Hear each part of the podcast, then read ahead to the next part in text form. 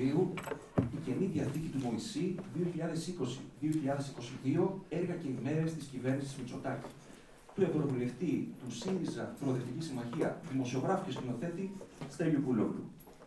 Για το βιβλίο θα μιλήσουν οι Άρης Καζάκος, ομότιμος καθηγητής εργατικού δικαίου στην νομική σχολή του Αριστοτελείου Πανεπιστημίου, η κυρία Σοφία Καϊτατζή Βίκλο, καθηγήτρια πολιτικής επιστήμης και πολιτικής επικοινωνίας στο τμήμα Δημοσιογραφίας και Μέσων Μαζικής Επικοινωνίας του Αριστοτελείου Πανεπιστημίου και ο συγγραφέας του βιβλίου Στέλιος Κούλογλου. Την εκδήλωση θα συντονίσει ο δημοσιογράφος και ντοκιμαντερίστας Παύλος Νεράντζης, διδάκτορας του τμήματος Δημοσιογραφίας και Μέσων Μαζικής Επικοινωνίας του Αριστοτελείου Πανεπιστημίου.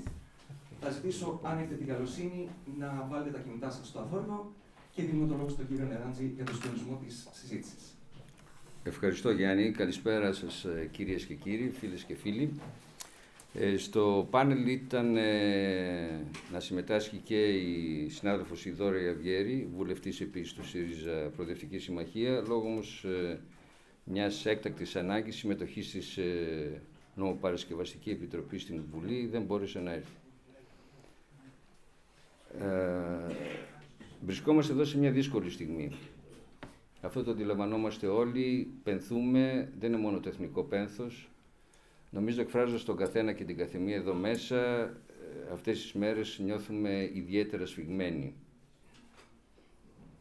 Το βιβλίο λοιπόν έρχεται σε μια στιγμή που όλοι νιώθουμε άσχημα, υπάρχει οργή μέσα μας, αλλά και σε μια στιγμή που, σε μια περίοδο που σύντομα θα έχουμε εκλογές. Δεν θα είναι η 9η Απριλίου. Σήμερα στο Υπουργικό Συμβούλιο, σύμφωνα με πληροφορίες, υπόθηκε ότι την 21η Μαΐου ε, θα οδηγηθούμε στις ε, κάλπες. Το βιβλίο λοιπόν υπό αυτές τις τραγικές συνθήκες έρχεται, αποκτά μία προστιθέμενη αξία θα έλεγα. Ο τίτλος του όπως έχετε δει, όπως έχετε ενημερωθεί, είναι η Καινή Διαθήκη του Μωυσή και υπότιτλος 2020-2022 έργα και ημέρες της κυβέρνησης Μητσοτάκη. Και έρχεται να συμπληρώσει ένα προηγούμενο βιβλίο του συγγραφέα με ανάλογο τίτλο η Μαύρη Βίβλος του Μωυσή. Ο τίτλος χιουμοριστικός, ηρωνικός, θα έλεγα ακόμη και κοινικός, παραπέμπει και στο περιεχόμενο. Θα μου πείτε, εύλογο είναι ένας ευρωβουλευτής από το χώρο της αξιωματικής αντιπολίτευσης να μιλάει με αυτόν τον τρόπο, να προειδεάζει δηλαδή τον αναγνώστη σε αυτό που θα διαβάσει μέσα. Είναι εύλογο, όμως αν ανοίξετε το βιβλίο, αν έτυχε τώρα εδώ να το δείτε, θα διαπιστώσετε ότι ο Στέλιος Κούλογλου δεν αναλύει όπως κάνει συνήθως αρθρογραφώντας το TVXS, ούτε σχολιάζει. Παρουσιάζει απλώς, απλά τα γεγονότα, χωρίς κανένα, το υπογραμμίζω, σχολιασμό. Και εδώ προκύπτει ένα δεύτερο ερώτημα. Θα μου πείτε τι θέλει τώρα ένας ευρωβουλευτής να καθίσει να καταναλώσει, να αναλώσει το χρόνο του, έχοντας τόσα καθήκοντα, στο να γράφει σχεδόν κάθε μέρα το τι έπραξε η κυβέρνηση Μητσοτάκη. Έτσι λοιπόν όταν το ξεφύλισα αυτό σκέφτηκα. Και τι ο Στέλιος κάθισε και το έγραψε τώρα; κάτι να διαβάζει Καηλή. Για να έχει κάτι. λοιπόν, ε, και αμέσως έδωσα την απάντηση, πριν ακόμα διαβάσω το βιβλίο, μια απάντηση στην οποία ε, υπογραμμίζει ο συγγραφέας στον πρόλογό του. Να μην τώρα ψάξω πού ακριβώς είναι γιατί δεν το υπογράμμισα, αλλά λέει πολύ απλά διότι ξεχνούμε, διότι υπάρχει λύθη και αυτό εξαιτίας των ολιγαρχών και των μέσων. Αυτό είναι πάρα πολύ σημαντικό. Θα έλεγα ότι αν το βιβλίο αξίζει, είναι γιατί όπως έλεγε και ο Άρης σήμερα το πρωί που μιλήσαμε στο τηλέφωνο, ο Άρης ο Καζάτος, βρε παιδί μου, αρκετά από αυτά τα πράγματα τα έχω ξεχάσει. Και εγώ το ίδιο. Αρκετά τα έχουμε ξεχάσει. Δεν είναι μόνο η λύθη, γιατί περνούν τα χρόνια, είναι ότι τα μέσα, τα κυρίαρχα μέσα, τα mainstream όπως ε, λένε οι Αμερικανοί, συστημικά τα χαρακτηρίζουν άλλοι, δεν αρκούνται στο να αποσιωπούν, δεν αρκούνται στο να διαστρεβλώνουν γεγονότα. Παραδείγματος χάρη, εάν, εάν παρακολουθήσετε ένα δελτίο του, του Sky ή κάποιου άλλου καναλιού και δεν θέλω να, να φτάσω στους ακραίους χαρακτηρισμούς ότι είναι το γραφείο τύπου της Νέας Δημοκρατίας, θα διαπιστώσετε ότι η πρώτη είδηση είναι το τι, πότε θα γίνουν οι εκλογές, δηλαδή φημολογίες. Τα παραπολιτικά, αυτά που κάποτε στις εφημερίδες ήταν η στήλη των παραπολιτικών, τα κοτσομπολιά ακόμη παλιότερα, τα πολιτικά κοτσομπολιά έχουν γίνει πρώτη είδηση. Αυτό είναι φοβερό. Χθες πρώτη είδηση ήταν σε κανάλια η συνέντευξη τύπου του Γεραπετρίτη. Και όχι αυτό το οποίο απασχολούσε τον κόσμο. Όχι οι διαδηλώσεις. Βεβαίως το πώς κρίνει ο κάθε αρχισυντάκτης και διευθυντής ειδήσεων, τις ειδήσεις είναι δικό του θέμα. Είναι όμως τυχαίο ότι είναι πανοποιότυπα όχι μόνο η σειρά, αλλά και πώς τα παρουσιάζουν. Δεν θέλω πάλι να μπω σε λεπτομέρειες για να μην φάω το χρόνο γιατί είμαι και συντονιστής.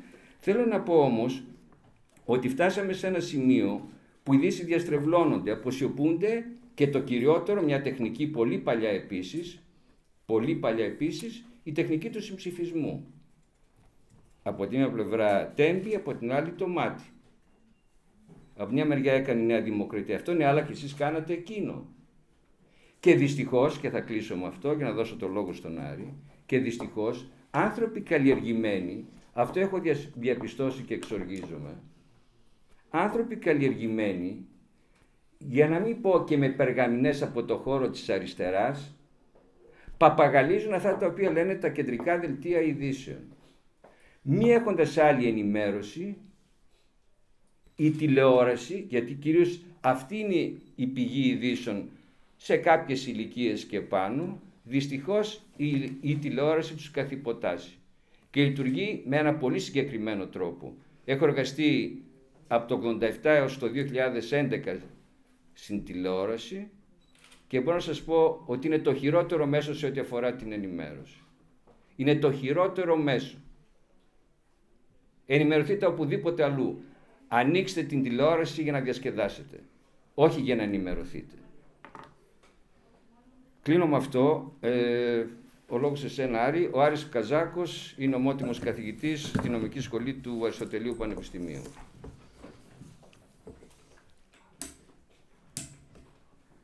Γεια σας και από μένα. Το πρώτο ερώτημα είναι τι κάνει το βιβλίο του Στέλιου του Κούλογλου. Το βιβλίο υπηρετεί τη μνήμη και κατά τούτο υπηρετεί και την ιστορία, όπως είναι φανερό. Ο τρόπος των άλλων, πολλών άλλων, είναι να πλαστογραφούν την ιστορία, γράφοντάς την ή και να σβήνουν, ανάλογα. Επίσης, ένας άλλος τρόπος είναι να ιδρύουν και να χρηματοδοτούν επώνυμες έδρες σε πανεπιστήμια, θυμίζω με την ευκαιρία έδρα Κωνσταντίνου Καραμαλή, έδρα Κωνσταντίνου Μητσοτάκη και ούτω καθεξής. Και αν αυτός είναι ο τρόπος τους, ο δικός μας τρόπος ποιος είναι; Ο δικός μας τρόπος ξεκινάει από τη διάσωση της μνήμης. Είναι αυτό που κάνει ο Στέλιος Κούλογλου με αυτό το βιβλίο. Διότι με αυτούς τους πολύ πυκνούς και ταχύς πολιτικούς χρόνους, οι στιβάδες σωρεύονται μία πάνω στην άλλη με αποτέλεσμα να ξεχνάμε πάρα πολύ. Και να ξεχνάμε πολλά γεγονότα. Είναι αυτό που είπε ο Παύλος. Διαβάζοντας το βιβλίο, είδα πόσα πολλά, μα πόσα πολλά είχα ξεχάσει. Διότι ο τρόπος που έχουμε για να διασώσουμε τη μνήμη και άρα να υπηρετήσουμε την ιστορία είναι πολύ συγκεκριμένος. Από μια άλλη άποψη, αν κάποια στιγμή καταφέρουμε να σβήσουμε ή σβήσουν οι προβολείς που χτυπάνε τα πρόσωπα του προσκυνείου, του πολιτικού προσκυνείου, θα τους δούμε στις πραγματικές τους διαστάσεις. Ε, αν σβήσουν προς στιγμήν αυτή η προβολή, θα καταλάβουμε ότι πρόκειται για πολιτικούς νάνους που βλέπουν τη σκιά τους να μεγαλώνει επειδή ακριβώς τους χτυπούν οι προβολή στο μέσο. αυτό το χρωστάμε στον Καρλ Κράους, ο οποίος το έχει διατυπώσει με έναν έξοχο τρόπο. Όταν ο ήλιος του πολιτισμού είναι χαμηλά στον ορίζοντα, ακόμα και οι νάνοι ρίχνουν μεγάλες σκιές.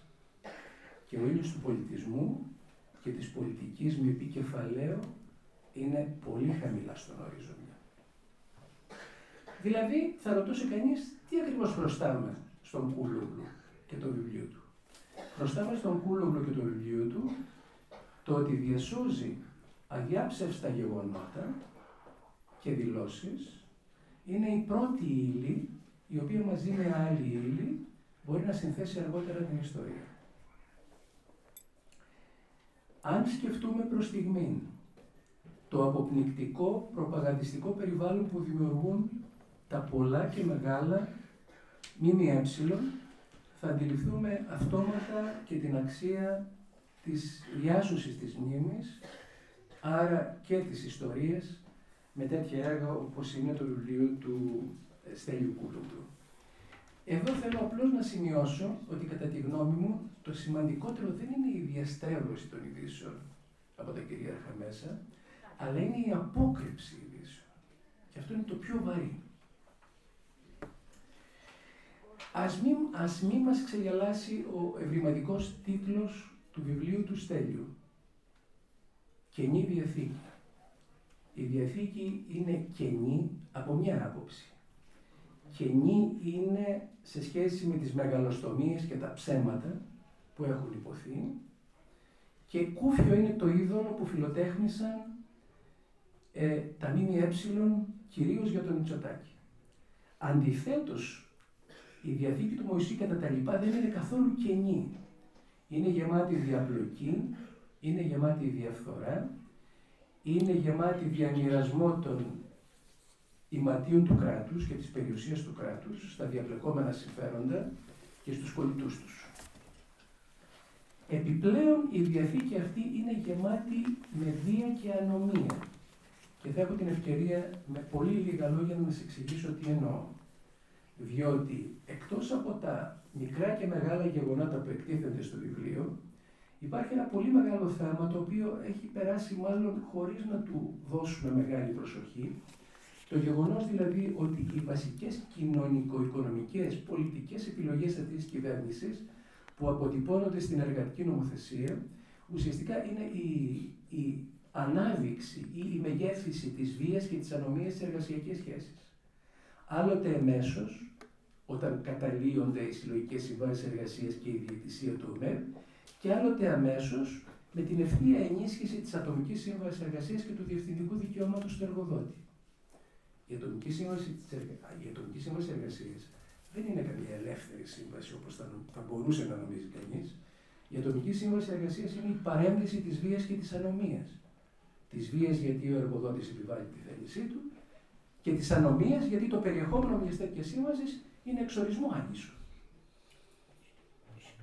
Ο εργαζόμενος είναι ελεύθερος να συνάπτει μια σύμβαση εργασίας, δεν είναι, δεν είναι όμως καθόλου ελεύθερος να μην τη συνάψει.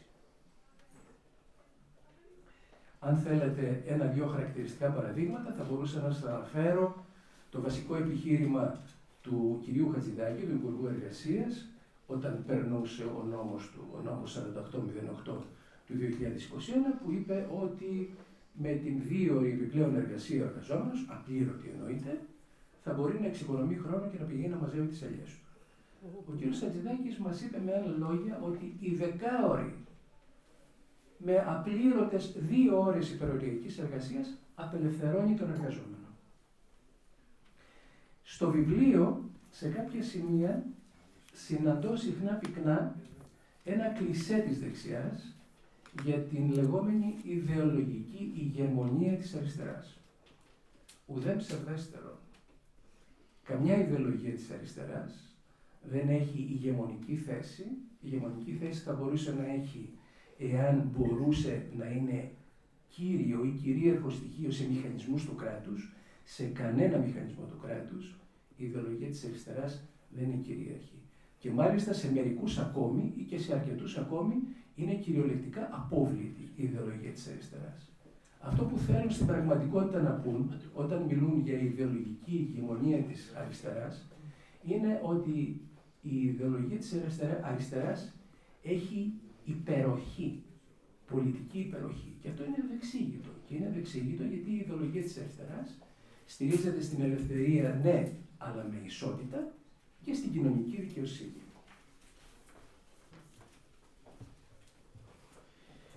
Ο Στέλιος Οπούλογλου θυμίζει ακόμη με λεπτομέρειες σε ένα αρκετά μεγάλο μέρος του βιβλίου την, ε, το παρακράτος της Σκύπ και του Predator και τα σημεία εκείνα όπου τα όρια μεταξύ παρακράτους και κράτους συγχέονται παρακράτους που για την ώρα στη δημόσια συζήτηση ε, το στοιχείο αυτό, η δραστηριότητα αυτή της κυβέρνησης ε, έχει κάπως σκεπαστεί από το έγκλημα των τεμπών. Είναι χαρακτηριστικό ότι ο Στέλιος Κουλογλού μας θυμίζει σε κάποιο σημείο του βιβλίου του ότι στη Νέα Δημοκρατία παρεπιδημούν θεομπέχτες, κυριολεκτικά. Αναφέρει σε κάποιο σημείο, στη σελίδα 91 για όποιον ενδιαφέρεται, εκεί αποθυσαυρίζει ο Κούλογλου τη μαρτυρία του βουλευτή της Νέας Δημοκρατίας Καλιάνου, ο οποίος είχε πει ότι η εικόνα της Παναγίας στο ναό του Αγίου Δημητρίου στον Βύρονα δάκρυσε μπροστά στον Υπουργό Προπό Θεοδωρικάκο. Κυριολεκτικά. Ο, ο Στέλιος διασώζει ακόμη μαρτυρίες για την πολύπαθη και πολύπλακτη ανεξαρτησία της δικαστικής εξουσίας. Αποφεύγω τον όρο δικαιοσύνη για λόγους που μπορείτε να καταλάβετε. Δεν είναι χωρίς χρησιμότητα η υπενθύμηση του Στέλιου ότι υπάρχει ένα διαρκές δικαστικό πλητήριο για τις πολύ μεγάλες υποθέσεις πολιτικού, οικονομικού ενδιαφέροντος. Εδώ δεν χρειάζεται να σας θυμίσω τίποτα άλλο. Οι μνήμες και η γνώση είναι πάρα πολύ νοπή. Από τις παλαιότερες υποθέσεις θυμίζω την υπόθεση Βιανόπουλου. Από τις πολύ φρέσκες θυμίζω την υπόθεση Νοβάρτης. Η υπόθεση Νοβάρτης για την οποία είναι πια δικαστικά διαπιστωμένο ότι ήταν έγκλημα. Δικαστικά διαπιστωμένο στην Ελλάδα. Όχι μόνο στην Αμερική. Στην Αμερική η Νοβάρτης ομολόγησε στην Ελλάδα τα δικαστήρια και τα δικαστικά συμβούλια αποφάθηκαν ότι υπάρχει έγκλημα, υπάρχει σκάνδαλο. Το παράδοξο είναι ότι υπάρχει έγκλημα χωρίς εγκληματίες. χωρίς εγκληματίες, έγκλημα και επομένως και χωρίς τιμωρία. Και βεβαίως υπάρχει και η περιπέτεια της Τουλουπάκη, η οποία μετά τα όσα τράβηξε με, τους, με τον απεινίδιο γμό της, προφανώς έχει δώσει ένα βασικό θέμα για τους συναδέλφους της, οι οποίοι αμφιβάλλον θα τολμήσουν στο μέλλον να ελέγξουν πολιτικούς, μετά τις περιπέτειες που έχει περάσει η ίδια, παρά την αθώωσή της. Για να επιστρέψω στη δικαστική εξουσία, σε αυτό που λέμε δικαιοσύνη, να πω ότι σύμφωνα με τις τελευταίες μετρήσεις της κοινή γνώμης, το 75% των Ελλήνων πολιτών πιστεύει ότι οι δικαστές είναι διεφθαρμένοι. Δεν ξέρω πώς έχει σχηματιστεί η γνώμη αυτή. Δεν ξέρω τα ποιοτικά μεγέθη αυτής της μέτρησης.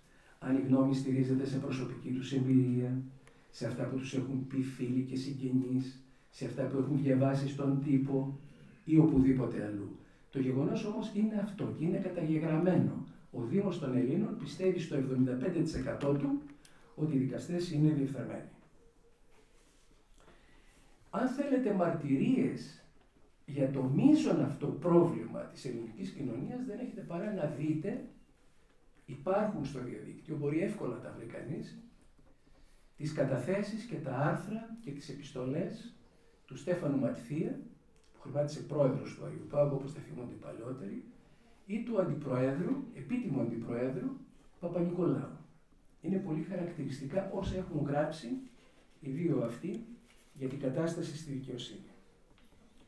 Αν μάλιστα θέλει κανείς να δει και την κορονίδα σε ό,τι αφορά την λεγόμενη ανεξαρτησία της δικαιοσύνης, δεν έχει παρά να θυμηθεί ή να διαβάσει την περιβόητη δήλωση Κωνσταντίνου Μητσοτάκη.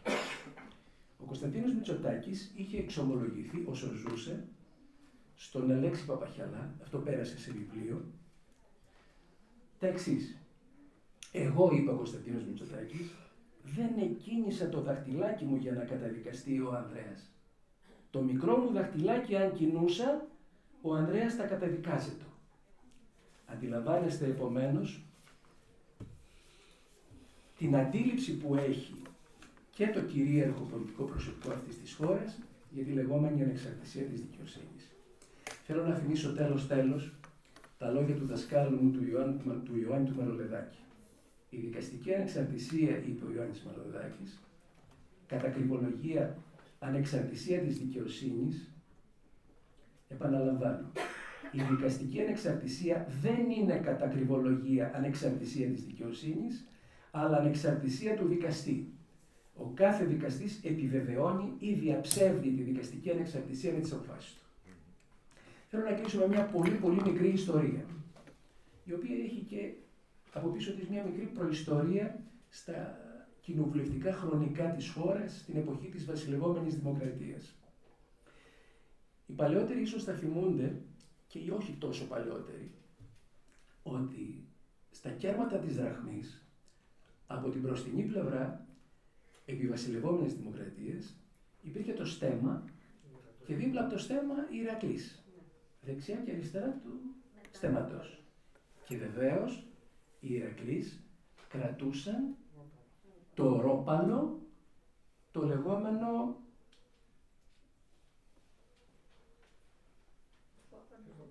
το λεγόμενο κόπανο. Τον λεγόμενο κόπανο.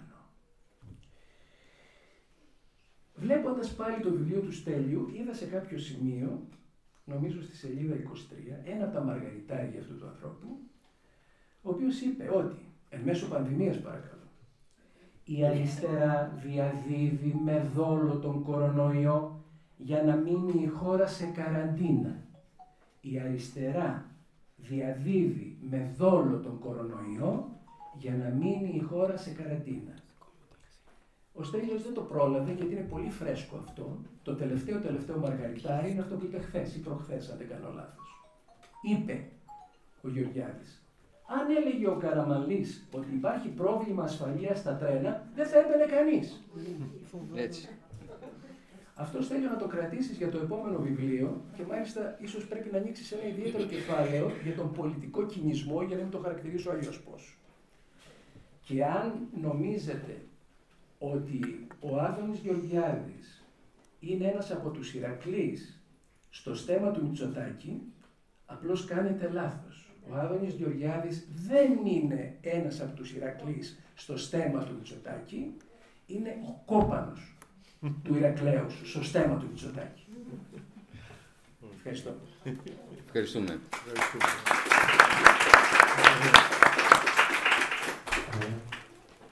Επειδή ο ο Άρης αναφέρθηκε στο θέμα της διαφθοράς ε, δικαστικών με βάση χρησιμομετρήσεις. Πολύ ψηλότερα θυμήθηκα βρίσκονται οι δημοσιογράφοι. Μάλιστα περισσότερο και από τους αστυνομικούς, αν δεν κάνω λάθος, σύμφωνα, με, το, ναι. Σύμφωνα με το δημοσίευμα, κατέχουν τα σκύπτρα στην κλίμακα της διαφθοράς. Και επειδή προηγουμένως σας είπα μην κοιτάτε τηλεόραση, θα πρέπει να υπογραμμίσω και με αφορμή μια σημερινή ανακοίνωση της SEM αλλά και αντιδράσεις δημοσιογράφων μετά την εκπομπή του Κανάκη για την οποία έγραψες ότι η πλειοψηφία των δημοσιογράφων οι ανώνυμοι κάνουν καλά κυρίες και κύριοι τη δουλειά τους. Εκεί που χαρνάει η σούπα, αν μου επιτρέπετε τον ε, χαρακτηρισμό, είναι ότι ορισμένοι ορισμένες τηλεπερσόνες κάνουν αυτό που κάνουν. Και βεβαίως το θεωρώ απαράδεκτο. Δεν μπορεί όμως να παίρνει η μπάλα όλα αυτά τα παιδιά, ρεπόρτερ αυτές τις μέρες που βγήκανε και κάλυψανε το έγκλημα στα Τέμπη. Στη Λάρισα, στα Τέμπη, ξενυχτώντας. Αυτό θέλω να το σκεφτείτε, να αναστοχαστείτε πάνω σε αυτό. δεν είναι οι δημοσιογράφοι λαμόγια.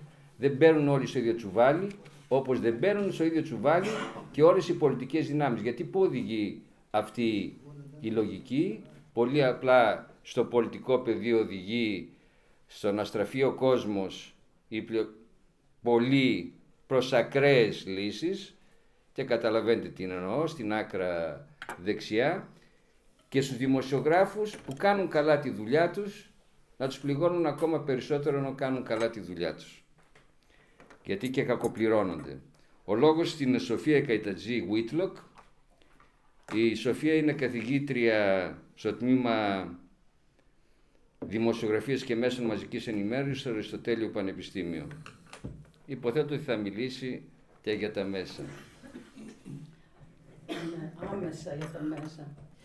Ε, ευχαριστώ τον κύριο Κούλογλου, τον συγγραφέα, ευχαριστώ και τον κύριο Καρατζά, τον εκδότη, τους διοργανωτές όλης της εκδήλωσης αυτής, που νομίζω ότι παρότι έχει φυσικά προεκλογικό χαρακτήρα, νομίζω ότι είναι μια μεγάλη ανάγκη να ζητήσουμε, να θέσουμε κάποια ζητήματα επί της τραπέζης, επί, ε, το, στο τραπέζι και να δούμε τι, τι μας συμβαίνει, διότι πλέον ως χώρα έχουμε κατρακυλήσει πάρα πολύ χαμηλά, ως χώρα.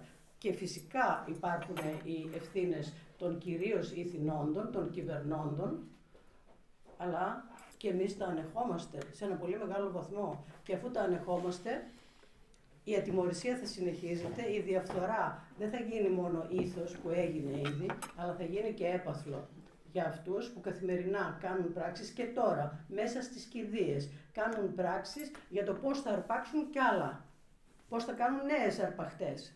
Εάν εμείς είμαστε τόσο αόματοι, τόσο ε, αφελείς, τόσο αδαείς κτλ. Πρόβλημά μας, πρόβλημά μας. Να ξεκινήσουμε το βιβλίο ως περσέ, ως τέτοιο. Θα ήθελα να πω ότι ε, εκτίμησα διαβάζοντας στο βαθμό που πρόλαβα να διαβάσω, εγώ δεν, τα πρόλαβα ομολογώ γιατί είναι μια περίοδος οριμαγδός, ε, και θεωρώ ότι είναι ναι τα νέα, οι ειδήσεις, είναι αυτά, ε, είναι η επικέντρωση στην, ε, στο σκελετό, στη ραχοκοκαλιά αυτών που μας συνέβησαν ε, την τρέχουσα θητεία, τετραετία της κυβέρνησης Κυριάκου Μητσοτάκη. Και υπάρχει όμως και γνώμη, δεν είναι σκέτα ξερά νέα. Υπάρχει αρκετά, αρκετή γνωμολογία και είναι σεβαστή φυσικά. Είμαστε, δικαιούμαστε να έχουμε γνώμη. Ε, απλά πιστεύω ότι η γνώμη κατά κάποιο τρόπο, ειδικά από τους πιο επαγγελματίες όπως οι δημοσιογράφοι, οι ε, καθηγητές δημοσιογραφίες, οι αναλυτές δημόσιου λόγου κτλ. οφείλουν κάπως να το αντιδιαστέλουν λίγο περισσότερο. Ε, θεωρώ ότι όντως θα συμφωνήσω απόλυτα με τον κύριο Καζάκο ότι ήταν ένα, μια καταγραφή της σύγχρονης ιστορίας par excellence με την πλήρη έννοια του όρου, γιατί ξεχνάμε. Και δεν ξεχνάμε μόνο γιατί γεράσαμε, γιατί είναι πολλά τα τρέχοντα, είναι και λόγοι, παρεμβαίνουν παράγοντες ξεχαστικοί. Ζούμε σε μια εποχή ιδιαίτερα βεβαρημένη από την πληροφόρηση. Υπάρχει υπερ, υπερ προσφορά ε, πληροφόρησης που δεν προλαβαίνουμε να την αφομοιώσουμε και να την εντάξουμε κάπου στα κελιά του εγκεφάλου με αποτέλεσμα να μισοκαταλαβαίνουμε ορισμένα πράγματα και όσο τα καταλαβαίνουμε πλήρως να μην τα εγγράφουμε ενδεχομένως εκεί που πρέπει. Σε κάθε περίπτωση ζούμε στην εποχή που υπάρχουν αγορές προσοχής. Attention markets. Και αυτό τι σημαίνει και συνεπάγεται, ότι όλοι διεκδικούν την προσοχή μας, τα αισθητήρια όργανά μας και όποιος προλάβει να παραμείνει εν τέλει. Δηλαδή θα μπορούσαμε να έχουμε άλλα τέσσερα τέτοια βιβλία και για παράλληλα γεγονότα ή ενδιάμεσα συμβαίνοντα γεγονότα, τα οποία επίσης είναι εξίσου σημαντικά και τα έχουμε κάπου παραχώσει. Συν τη διεργασία που υπάρχει πιστεύω σε όλους μας, διανοητικά και ψυχολογικά, της απόθυσης. Ό,τι δεν το γουστάρουμε, απόθυσης, στην άκρη, απόρριψη. Και θα έχω να πω ορισμένα τέτοια ειδικά για αυτήν την τακτική παύλα στρατηγική της κυβέρνησης για την απόθεση του οτιδήποτε αληθινό από, τη σκληρή μας πραγματικότητα δεν της ταιριάζει, δεν της συμφέρει, Χάνουμε όμως εμείς οι πολίτες γιατί εμάς μας συμφέρει να μαθαίνουμε τα γεγονότα ακριβώς όπως εξελίσσονται. Ιδίως φυσικά σε ζωτικά θέματα όπως είναι τα ζητήματα ασφάλειας. Ε, θα έλεγα επίσης ως πρόταση στον, στον Στέλιο ή σε άλλο συνάδελφο, μπορεί να είναι ο ε, Παύλος ο ή ξέρω εγώ τα παιδιά μας, ότι πρέπει να καταγράψουμε παράλληλα, ακόμη μια καταγραφή, όλων εκείνων των γεγονότων στη ζωή μας, στη χώρα μας, στην Ευρωπαϊκή Ένωση, τα οποία δεν φάνηκαν ποτέ πουθενά, ούτε στο κυβερνητικό βλέμμα να καταγραφούν, ούτε στο μηντιακό και κυρίως στο τηλεοπτικό. Δηλαδή υπάρχει μια παράλληλη πορεία γεγονότων, ε, δέσμη γεγονότων, τα οποία χώνονται, παραχώνονται, κρύβονται, πετιούνται. Αυτό είναι το μεγαλύτερο πρόβλημα θεωρώ εγώ. Γιατί την προπαγάνδα ο κόσμος, πιστεύω ακόμα και οι πιο καλόπιστοι και οι πιο αφελείς, σιγά σιγά σιγά τη νιώθουν στο πετσί τους και την καταλαβαίνουν. Για πράγματα όμως που έχουν συμβεί δίπλα και δεν πήραν είδηση διότι δεν υπήρξε είδηση, πώς θα αντιληφθούν για την τραγική εξέλιξη που αφορά τη ζωή τους, τα σπίτια τους, το νερό τους, την υγεία τους. Επομένως η λειψιδησία, η εσκεμμένη και σχεδιασμένη λειψιδησία είναι από μόνη της μια οντότητα την οποία απλώς μας βάζουν κουρτίνα μπροστά μας. Αυτό είναι ένα έγκλημα στην ε, δημοσιογραφία και στην πολιτική επικοινωνία. Και δυστυχώς σε αυτό το έγκλημα συν, συμβάλλουμε ο καθένας με διάφορους τρόπους. Και φυσικά περισσότερο η ευθύνη εναπόκειται σε αυτούς που το έχουν ως στρατηγική και τακτική και σε αυτούς που το διεκπεραιώνουν. Δηλαδή, ε, εδώ οι δημοσιογράφοι και τα επιτελεία τα δημοσιογραφικά και οι ιδιοκτήτες των media. Τώρα θα συνεχίσω σε δύο με επίκεντρο δύο ε, θεματικές, ας το πω, που προκύπτουν από τις εξελίξεις που καταγράφει ο συγγραφέας, ε, δηλαδή την πολιτική επικοινωνία και την παιδεία. Ζητήματα παιδείας, γιατί αυτά μας αφορούν, όχι μόνο με την έννοια τη γενική ρίση, ε, τον αφορισμό, όλα είναι θέμα παιδείας. Την παιδεία, τα εγκλήματα που γίνανε από αυτή την κυβέρνηση στην εκπαιδευτική πολιτική της. Και πιο συγκεκριμένα θα αναφερθώ στην κατάργηση των μαθημάτων κοινωνιολογίας, πολιτικής αγωγής και πολιτιακής αγωγής. Σας παρακαλώ διανοηθείτε, σκεφτείτε, φανταστείτε τι μπορεί να εξυπηρετεί η άγνοια των νέων παιδιών ότι ζούμε σε αυτό το πολίτευμα και ότι αυτό το πολίτευμα έχει αυτές τις α, β, γ, δ, ε αξιώσεις από εμάς και δίνει τα εξής επίσης α, β κλπ. προνόμια όμως σε εμάς της ελευθερίας και της ισότητας. Της ισότητας τουλάχιστον ενώπιον του νόμου, τουλάχιστον των ίσων ευκαιριών. Προσοχή όμως, ο κύριος Κυριάκος Μητσοτάκης, στην αρχή της θητείας του, αν θυμάμαι σωστά, ή λίγο πριν εκλεγεί, έκανε αυτή τη δήλωση, την έχω στα, στα αρχεία μου, ε, ότι δεν υπάρχει τέτοιο πράγμα όπως ισότητα. Στη δημοκρατία ζούμε, υποτίθεται. Δεν υπάρχει ισότητα. Έκανε δήλωση ο κύριος αυτός. Και όμως είναι πρωθυπουργός σε χώρα με δημοκρατικό πολίτευμα. Είναι στη φύση του ανθρώπου η ανισότητα. Ναι, είναι το αντίστοιχο, κατά μία έννοια, το αντίστοιχο αυτού που είπε η Θάτσερ πριν 30 χρόνια. Δεν υπάρχει τέτοιο πράγμα όπως κοινωνία. Ξεχάστε ότι είστε κοινωνία, είστε μονάδες. Ο καθένας βόσκει μόνος του και ό,τι καταφέρει. Ο ένας επί των πτωμάτων των άλλων. Αυτή είναι η λογική του κινησμού, του νεοφιλελευθερισμού. Και αν θα έβαζα εγώ τίτλο στο βιβλίο του Κούλογλου θα ήταν «Είναι ο καπιταλισμός, μωρό μου». Είναι ο νεοφιλελευθερισμός, μωρό μου. Είναι ο εγκληματικός μισάνθρωπος ε, ε, νεοφιλελευθερισμός, μωρό μου. Αν δεν το καταλάβουμε αυτό και η αριστερά, γιατί αρχίζει και ε, φλερτάρει λιγάκι με ορισμένες από τις ιδέες του ε, κατεστημένου, του, του Τίνα. Εάν δεν το καταλάβουμε αυτό, τελειώσαμε. Ήδη έχουμε, βαδίζουμε προς το τέλος. Να εστιάσω λίγο πιο συγκεκριμένα τώρα στην πολιτική επικοινωνία που σας προανέφερα. Την πολιτική επικοινωνία και το δημόσιο λόγο. Γιατί, διότι παράγουν καθημερινά και αναπαράγουν και καλλιεργούν ήθος. Δημιουργούν νέα ήθη, νέες συμπεριφορές, νέες, νέα πρέπει, νέες μόδες, νέες τάσεις. Θεωρώ ότι έχουν γίνει καταστροφικά ε, πράγματα και υπάρχουν πολλά δείγματα αυτών των καταστροφών και αποτυπώματά τους. Και το βλέπουμε και, και κυρίως το βλέπουμε όχι μόνο στις πράξεις των κυβερνώντων σήμερα, αλλά στις συμπεριφορές των νέων, στους φοιτητές μας βλέπουμε τέτοια πράγματα. Έχουμε τις εξωφρενικές δηλώσεις νέων παιδιών που παίζουν στα φασιστικά για μένα reality show, που βγαίνει ο άλλος, έχει την άνεση και το ελεύθερο από τον ε, αρχισυντάκτη του, να βγαίνει και να λέει γαμώ και βιάζω όποτε βαριέμαι, όποτε μου τη δίνει.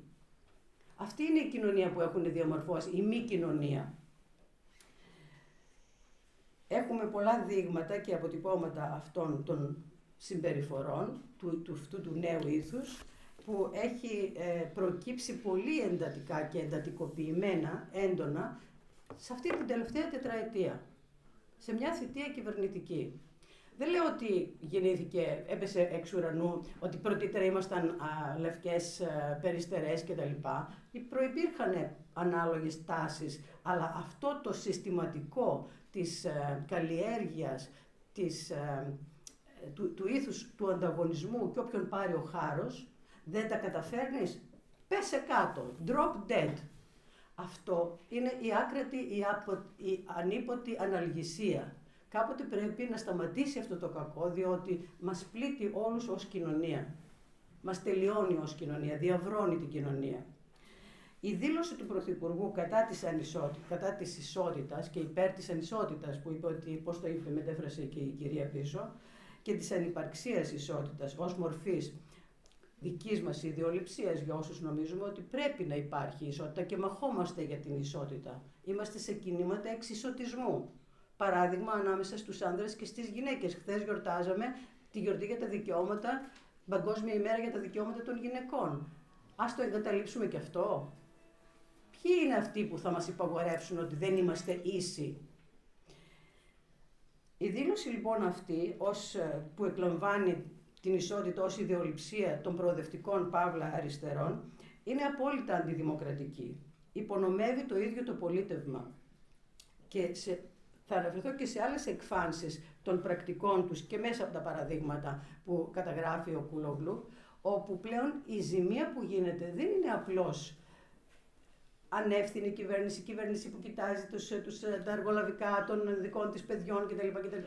Γίνεται ζημία στο πολίτευμα το πολίτευμά μας βαδίζει ολοταχώς προς μια μονοκρατορία, προς μια δικτατορία με νομιμοφανή επιφάνεια δημοκρατίας. Είναι πολύ σαφές αυτό σε εμάς που κάνουμε έρευνα για τη δημοκρατία.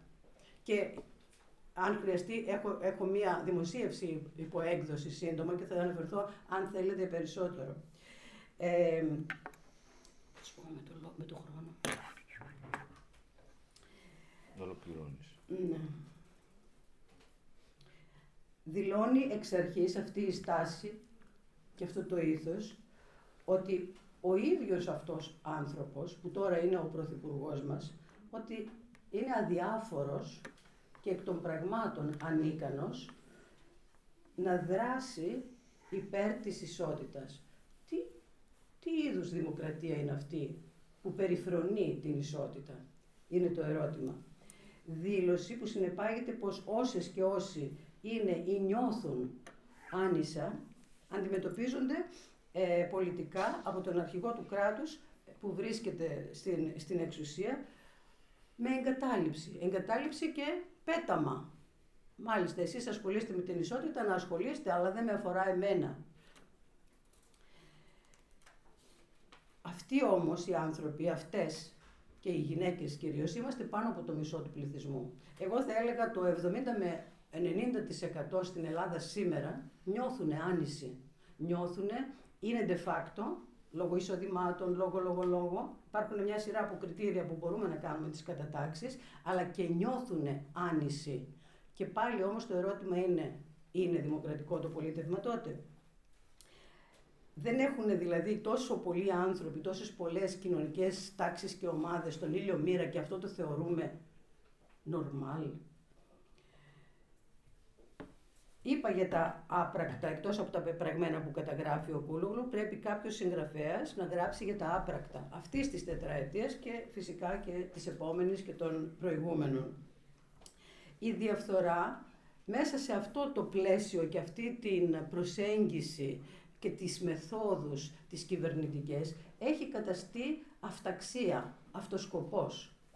Έχει καταστεί το κυρίαρχο ήθος, έχει καταστεί η μέθοδος η οποία είναι και έπαθλο βέβαια, διότι εισφέρει κέρδη σε αυτούς που με δόλιους τρόπους ε, ιδιοποιούνται ή ιδιοποιούνται δημόσιο χρήμα ή ε, καταχρώνται ε, δημόσιας εξουσίας.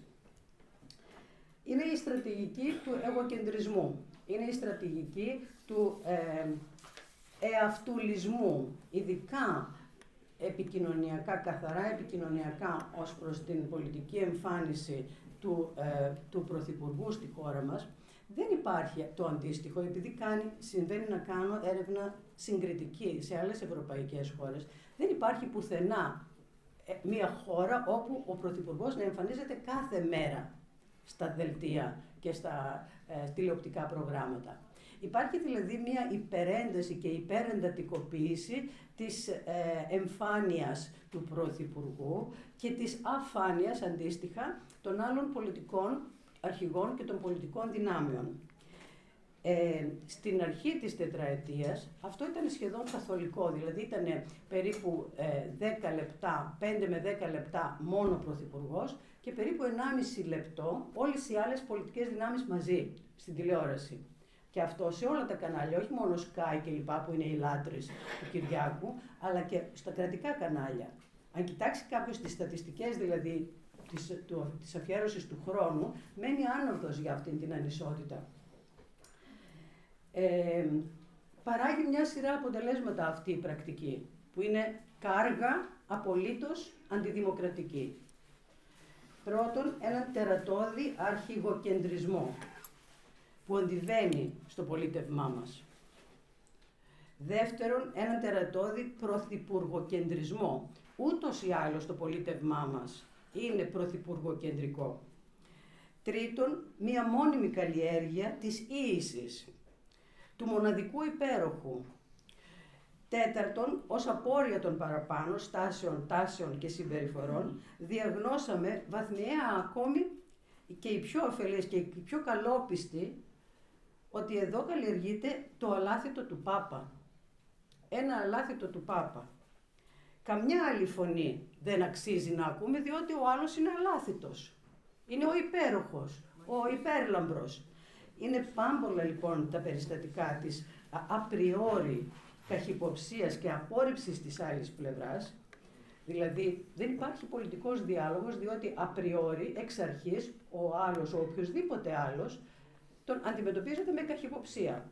Αντιμετωπίζεται ε, με, ε, με καχυποψία και με, ε, ως δολιοφθορά. Οτιδήποτε και να πει. Επομένως, παρέλκει ο διάλογος σε αυτό το πολίτευμα. Μα είναι δυνατόν να περιτεύει και να παρέλκει ο διάλογος σε αυτή τη δημοκρατία και οποιαδήποτε ένσταση, κατα, καταγγελία ή οτιδήποτε να αντιμετωπίζεται μόνο με λιδωρία, μόνο με ε, ε, επιθέσεις, μόνο με λεκτικές επιθέσεις και απαξιά. Δεν είμαστε πλέον δημοκρατία. Δεν θα πω άλλα γιατί βλέπω ότι ο Παύλος άργησε να ανησυχεί. Για να έχουμε κάποιο χρόνο και για Βεβαίως, ναι. παρεμβάσεις. Ολοκλήρωσες; Ναι. Ευχαριστώ. Συγγνώμη, εγώ ξέρω ότι δεν είμαι τυπική στο, στο κλείσιμο. Ευχαριστώ. Μίλησες ένα 17 λεπτά. Ευχαριστώ και μου έδωσε 10. Ε, ο λόγος τώρα στον ε, συγγραφέα. Ε, επειδή 9 η ώρα κλείνει ο Ιαννός και να έχουμε λίγο χρόνο για να παρέμβετε και εσείς. Λοιπόν, καλησπέρα σας. Ο λόγος ε, του συγγραφέα. Φίλες και φίλοι, ευχαριστώ, πάρα, ευχαριστώ πολύ τον Ιαννό για την ε, φιλοξενία εδώ, τους, ε, ε, τους φίλους που έχουν έρθει, ε, ιδιαίτερα τους παλιούς φίλους, τον, ε, τον Αλέκο τον Βρίβα, τον ε, Τριαντάφυλλο τον Μεταφίδη και τον ε, ε, Βαγγέλη τον Ζακάνο μαζί με την σύζυγό του, την Άννα. Για τον Βαγγέλη έχουμε αύριο και ένα ντοκιμαντέρ το οποίο μπορείτε να παρακολουθήσετε ε, στο, στο Φεστιβάλ Κινηματογράφου. Ε, το Φεστιβάλ Ντοκιμαντέρ. Στο Φεστιβάλ Ντοκιμαντέρ Κινηματογράφου, λοιπόν, ε, ντοκιμαντέρ του Θεσσαλονίκη. Ε, τώρα, ε, έχω να σας πω πολύ λίγα λόγια, γιατί ε, τα περισσότερα ε, έχουν καταγραφεί στο, στο βιβλίο. Υπάρχει μία διαφορά ανάμεσα σε, σε, αυτό που βλέπω στο εξωτερικό, στις, στα μέσα ενημέρωσης και στην Ελλάδα. Παντού υπάρχει μία ε, πτώση του επίπεδου και παντού υπάρχει μια πτώση του πλουραλισμού που είχαμε παλιότερα. αλλά εδώ στην Ελλάδα ε, αυτός ο έλεγχος ε, των ΜΜΕ από τους ε, ολιγάρχες των μέσων ε, μαζικής ενημέρωσης είναι απόλυτος ε, και δεν υπάρχουν σοβαρές εναλλακτικές πηγές ε, πληροφόρησης. Συμβαίνει κάτι πρωτοφανές ότι έχουμε κατά καιρούς διάφορα γεγονότα τα οποία απασχολούν μονοθεματικά ε, τα, τα μέσα μαζικής ενημέρωσης, μιλάω κυρίως για τις τηλεοράσεις. Μονοθεματικά δελτία ειδήσεων. Δηλαδή έχουμε κατά καιρούς ένα, ο πόλεμος στην Ουκρανία. Από το πρωί μέχρι το βράδυ πόλεμος στην Ουκρανία. Μετά έχουμε ε, τον, ε, την υπόθεση Πισπυρίκου. Από το πρωί μέχρι το βράδυ υπόθεση. Μετά έχουμε τον, το, το έγκλημα στα αγγλικά νερά. Από το πρωί μέχρι το βράδυ ε, το έγκλημα στα νερά και πάει και, και συνέχεια ε, ούτω κάθε εξής. Έχουμε την, ε, μετά την 12χρονη στο, στο, στον Κολονό. Έχουμε τον, ε, τον Πάτερ Αντώνιο και την, την Κιβωτό ε, κτλ. λοιπά. Αυτό δεν γίνεται πουθενά αλλού. Δηλαδή σε όλες τις χώρες, εντάξει υπάρχει κάποιο κεντρικό θέμα, αλλά οι τηλεοράσεις ε, προσπαθούν ε, και παρουσιάζουν και άλλα θέματα, αφιερώνουν 5-10 λεπτά στο πρώτο θέμα και μετά πιάνουν και τη διεθνή επικαιρότητα. Εδώ δεν υπάρχει κάτι τέτοιο. Άρα τι γίνεται εδώ; Ε, η χώρα έχει μετατραπεί σε ένα γιγαντιαίο Netflix, σε ένα πλατφόρμα ε, από σαπουνόπερες, που η μία ε, σαπουνόπερα διαδέχεται την άλλη και ο, οι πολίτες μένουν καθυλωμένοι στις, ε, στις ε, τους και στα, παρακολουθώντας την ε, σαπουνόπερα, η οποία όταν τελειώσει η, η σαπουνόπερα σταματάει και το, το, το περιστατικό, το γεγονός. Δεν υπάρχει. Δηλαδή, σήμερα αν ρωτήσετε τους περισσότερους που βλέπουν τηλεόραση, αν γίνεται πόλεμος στην Ουκρανία, έχουν ξεχάσει ότι γίνεται πόλεμος. Αν, ή ότι έγινε έγκλημα στα, τι έγινε με το έγκλημα στα νερά, στα αγγλικά νερά. Δεν, ε, αν, δεν επανέρχονται, δεν, ε, δεν συνεχίζουν την, ε, ε, την πληροφόρηση γύρω από ένα συγκεκριμένο θέμα, γιατί έχει αλλάξει το πρόγραμμα της τηλεόρασης. Έχουμε άλλη σαπουνόπερα. Να... Αυτό τώρα, αυ, αυτές τις διαρκείς σαπουνόπερες, επειδή ακριβώς δεν υπάρχει, ε, σβήνεται η προηγούμενη, οδηγούν και σε, σε, μια συλλογική απώλεια μνήμης. Δηλαδή, ε, σιγά σιγά ισοπεδώνουν ε, τα περιστατικά που έχουν συμβεί. Και με το βιβλίο, επειδή είχα γράψει και το, το, το πρώτο μέρος του, ε, το, η μαύρη βίρος του Μωυσή, που ήταν για τον ένα χρόνο, ε, είχα πολλούς φίλους που μου το επανέλαβαν και τώρα όσους έδωσα να διαβάσουν ε, τα χειρόγραφα ε, πριν εκδοθεί, ότι μου λέγανε εσύ έγινε αυτό το πράγμα. Πω, πω, και το είχαμε ξεχάσει. Σε αυτό εδώ πέρα το, το βιβλίο ε, μου, το έπανε, μου το έπανε πάρα πολύ. Άρα εσύ, ναι, είχε κάνει πει και αυτό. Είχαν κάνει και εκείνο. Ε, δεν, το θυμ, δεν θυμάται ο κόσμος. Άρα λοιπόν το, ε, το βιβλίο είναι ένα ε, είναι και ένα είδος, ε, ένα, πάρτε το σε ένα χαπάκι εναντίον ενός εθνικού Αλτσχάιμερ. Το, τώρα θα μου πείτε γιατί, εντάξει, και, γιατί τώρα τι σου ήρθε να, εντάξει, περνάει αυτό, εντάξει, και γιατί τώρα. Ε, συνέβαινε και παλιότερα, εν Δεν είναι ε, ε, τώρα το φαινόμενο μόνο επί κυβέρνησης Μητσοτάκη και, και πριν από την και τα προηγούμενα χρόνια είχαμε παρόμοιες, παρόμοια μονοθεματικά ε, δελτία ειδήσεων κτλ. Το άλλο θέμα είναι ότι ε, πίσω από το, από το πρόγραμμα, το τηλεοπτικό πρόγραμμα της κυβέρνησης Μητσοτάκη, θα έλεγα, ε, ας πούμε, στο ε, κρύβεται ε, μία σταδιακή υποβάθμιση της ε, θέσης της χώρας. έχουμε κατρακυλήσει σε όλους τους τομείς. Η χώρα δεν μπόρεσε να ανακάμψει ποτέ από τη χρεοκοπία του 2010.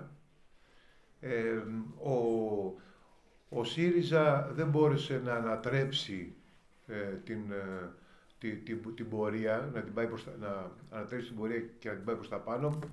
Προσπάθησε λίγο να μην κατέβουμε κάτω, εξασφαλίζοντας κατά κάποιο τρόπο να, ε, να, να, φύγουμε από τα λιμόνια και αυτή είναι η προσφορά του η ιστορική ας πούμε. Αλλά δεν μπόρεσε να ανατρέψει το, ε, αυτή την, την καθοδική πορεία και στη συνέχεια ήρθε η κυβέρνηση Μητσοτάκη η οποία μας έχει πάει πίσω σε όλους τους τομείς. Δηλαδή, αυτή τη στιγμή είμαστε, αν το δείτε, ε, είμαστε οι χώρες με τις οποίες ξεκινήσαμε μαζί, ίσως και σε καλύτερη θέση. Πριν από 30 χρόνια, δηλαδή η Πορτογαλία, παραδείγματος χάρη, που ήταν φτωχόρια, έχουν προχωρήσει πάρα πολύ. Οι, οι νέες χώρες που μπήκαν μετά την κατάρρευση του σοσιαλισμού έχουν επίσης οι περισσότερες προχωρήσει πολύ, δηλαδή οι περισσότερες ανατολικές χώρες. Ακόμα και η, η Ρουμανία, ας πούμε, στη, στην περιοχή των Βαλκανίων και εμείς έχουμε όλοι οι δείκτες ε, από, τη, από την ελευθερία των μέσων ενημέρωσης ε, μέχρι την, ε, ε, την, την ανεργία των νέων, οι, όλοι οι δείκτες είναι αρνητικοί. Είναι δείκτες που, που κατατάσσουν τη χώρα μας στις τελευταίες θέσεις, αλλά στις πρώτες θέσεις στη, στους νεκρούς ε, στην πανδημία, στην πρώτη θέση στην, στην ακρίβεια και στην τιμή της βεζίνης, στην πρώτη θέση στο, ή από τις πρώτες θέσεις ε, στο, στο πόσο μέρος του εισοδήματος ε, πρέπει να αφιερώσει κανείς για τη στέγαση ή για, την, για, για τη διατροφή κτλ. Αυτό είναι το, Στους το θέμα. από τα τροχέα. Στους νεκρούς από τα τροχέα. Άρα έχουμε μια τέτοια κατάρρευση ε, της, ε, της γεωπολιτικής θέσης τη, της χώρας. Αυτή η κατάρρευση της γεωπολιτικής θέσης της χώρας διευκολύνεται από, την, ε, από, αυτό, από αυτή τη συλλογική, το, το συλλογικό εθνικό Netflix, ε, το οποίο είναι ένα πολύ βολικό μοντέλο διακυβέρνησης, διότι είναι όπως οι σαπουνόπερες, υπάρχουν οι καλοί, υπάρχουν οι κακοί, υπάρχουν οι αυτοί που πετάγονται και λένε μια, μια βλακία, ας πούμε, αυτό το, το ρόλο δηλαδή του Τζαρετάκου, του Καρπαζοϊσπράκτορα, μπορεί να το παίζει ο Άδωνης Γεωργιάδης, ας πούμε, δεν έχει σημασία. Δεν έχει σημασία. Η σημασία είναι ότι, έχουμε, ότι ζούμε μέσα σε, αυτό το, μέσα σε αυτό το περιβάλλον. Και η μόνη περίπτωση που έγινε, πήγε να γίνει σαπουνόπερα, αλλά δεν πέτυχε αυτό. Είναι με, το, με, με την τραγωδία το, στα Τέμπη, που ο κόσμος επιτέλους, βέβαια είδε πολύ πράγμα, αλλά επειδή το πράγμα που είδε τον, τον ε, εξόργησε, βγήκε στους δρόμους. Τι είναι, είναι. Δηλαδή άφησε, τη, τη, άφησε το, το καναπέ και βγήκε στους δρόμους. Εδώ είμαστε τώρα. Εδώ είμαστε τώρα. Ε, ελπίζω να μην χρειαστεί να ξαναγράψω ε, και άλλη συνέχεια και να, και να σταματήσουμε εδώ σε αυτά τα ένα ή δύο, τρία χρόνια που πρόλαβα να καταγράψω στο, στο βιβλίο, το οποίο πράγματι δεν είναι, ας πούμε, είναι τα γεγονότα έτσι όπως ε, συνέβησαν, οι δηλώσεις έτσι όπως συνέβησαν, αλλά εν πάση περιπτώσει εκτός από τους, ε, εσάς που σας ευχαριστήσω για την προσοχή, θα ήθελα να ευχαριστήσω και την, τον κύριο Μητσοδάκη και την κυβέρνησή του για το υλικό που παραχώρησαν δωρεάν στη, για τη συγγραφή του βιβλίου και το οποίο βασικά έχουν και τα πνευματικά δικαιώματα εδώ που τα λέμε. λοιπόν, αυτά.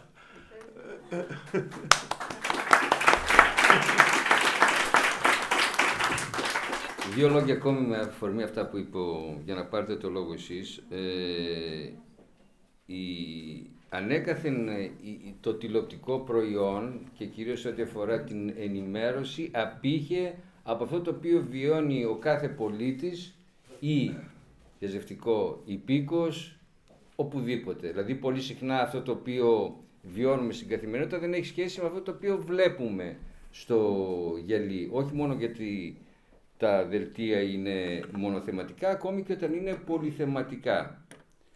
Έχουμε φτάσει όμως, και εδώ βεβαίως δεν είναι ευθύνη μόνο της κυβερνήσεως Μητσοτάκη, αλλά οφείλεται και στην πανδημία και στην κρίση. Έχουμε φτάσει σε ένα σημείο όπου η εικονική πραγματικότητα, αυτό δηλαδή το οποίο βλέπουμε ως προϊόν, ως εικόνα στην ε, τηλεόραση, δεν έχει καμία σχέση με αυτό το οποίο εμείς βιώνουμε στην καθημερινότητα, είτε θετικά, πολύ περισσότερο, είτε αρνητικά.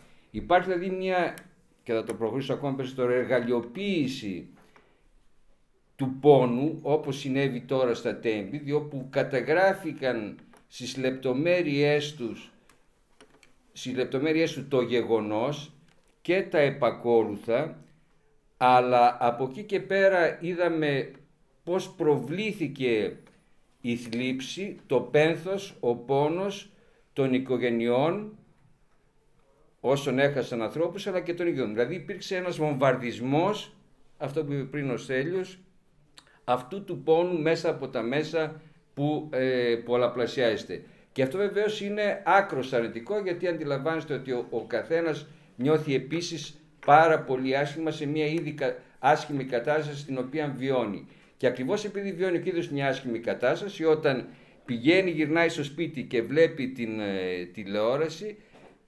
ψυχοπλακώνεται ακόμη περισσότερο. Για τον ίδιο λόγο, ως αντιστάθμισμα, βλέπει εκπομπές όπως το Masterchef ή το Survivor ή οτιδήποτε, οτιδήποτε άλλο.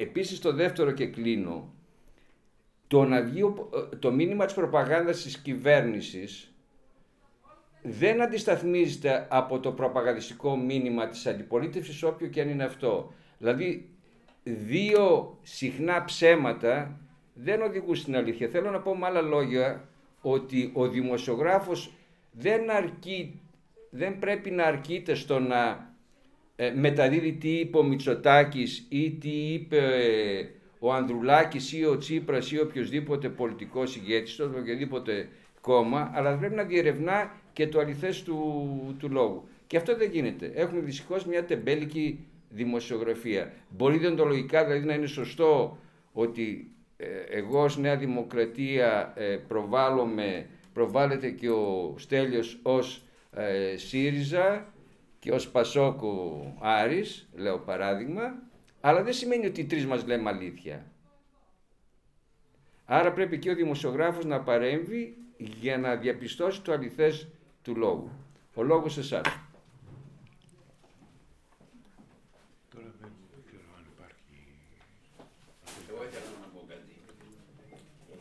Πίσω η κυρία.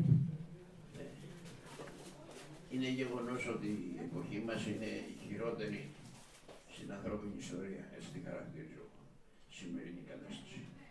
Το, το υπάρχον σύστημα δεν μπορεί να προσφέρει τίποτα στην ανθρωπότητα πέραν από καταστροφή, πείνα, εξαθλίωση, πολέμους και μας παίζουν, μιλάνε για τη για, το, για, για τον θερμοκαιλικό πόλεμο λες και συζητάνε για μια παρτίδα σκάκι μας, μας ε, επιδεικνύουν εδώ και, και τα εναέρια υπερφρούνια στρατηγία τους ακόμα από το διάστημα θα καταστρέφουν τη γη. Βρισκόμαστε σε μια περίοδο που η ανθρωπότητα δεν είχε, δεν, δεν υπήρξε χειρότερη για την, για την, για την περίοδο σημερινή. Το το, όχι το ενθαρρυντικό, το, το, το, θετικό, το, θετικό, το θετικό στην περίπτωση είναι ότι αρχίζει ο κόσμος να βγαίνει μαζικά στους δρόμους και όχι μόνο στην Ελλάδα. Και ήθελα με την ευκαιρία, επειδή έκανε μια αναφορά ο κύριος Καζάκος, ο οποίος πιάνει πολύ και με τον αίμιστο τον οποίο δεν ξέρω αν έχετε καμία συγγένεια. ήθελα να, να αναφέρω ένα περιστατικό γιατί έζησα 32 χρόνια στη Γερμανία Είχα εκτός των άλλων αναπτύξει και συνεργαλιστική δράση στο Συνδικάτο Μετάλλου, που ήταν το πιο αριστερό από τα κομμουνιστικά συνδικάτα και μετά στην Εγκεφέντια τα ΜΕ τα γερμανικά. Για δύο χρόνια. Πήγα 30 χρόνια στην Γερμανία μετά το κινητό του Παπάδου, τον Φραντσάς που κατάγει Πήγα 30 χρόνια και γύρισα 62. Είχα ζήσει περισσότερο στη Γερμανία παρά εδώ. Λοιπόν, το 1900 83 οργάνωσε το Μετάλ της Γερμανίας, το Συνδικάτο Μετάλ, που είχε 3 εκατομμύρια μέλη στην τότε Γερμανία των 60 εκατομμυρίων, που υπήρχαν 16 συνδικάτα σοσιαλδημοκρατικά μεν, αλλά μετά στις αριστερές σημαντικές μέσα στα ίδια τα συνδικάτα. Και με αυτό θα ήθελα να ολοκληρώσετε γιατί Ναι, ναι, ζήτησαν και άλλοι δύο- το δύο λόγο. λόγια, ναι, δύο λόγια. Λοιπόν, ε, ε, οργάνωσε μια απεργία και επέβαλε το 35ωρο. Βγαίνουν οι, βγαίνει η κυβέρνηση των Σοσιαλδημοκρατών, που ήταν λέγε, η, η πλευρά η κοινωνική του αυτού, ο Υπουργός Εργασίας, δεν θυμάμαι το όνομά του τώρα, ο Μπλουμ ήτανε. Ναι, λοιπόν, βγαίνει και λέει, υπήρχε στη Γερμανία το εξής. Ε, ήταν ο, ο πληθυσμός 60 εκατομμύρια. Ο ενεργός πληθυσμός ήταν 24. Τα συνδικάτα είχαν 8 εκατομμύρια μέλη, το 1 τρίτο του ενεργού πληθυσμού. Ε, όταν γινόταν μια απεργία, έπαιρνε ε, οι- τα μέλη των συνδικάτων πέραν ένα επίδομα από το συνδικάτο τους. Αλλά τα μη μέλη πέραν ένα επίδομα από το Ταμείο Ανεργίας, ένα επίδομα για να μην γίνουν απεργοσπάστε. Και βγαίνουν οι καπιταλιστές και λένε ότι δεν είναι επίσης όρει με κρατικά λεφτά μας ανταγωνίζουν οι- τα συνδικάτα.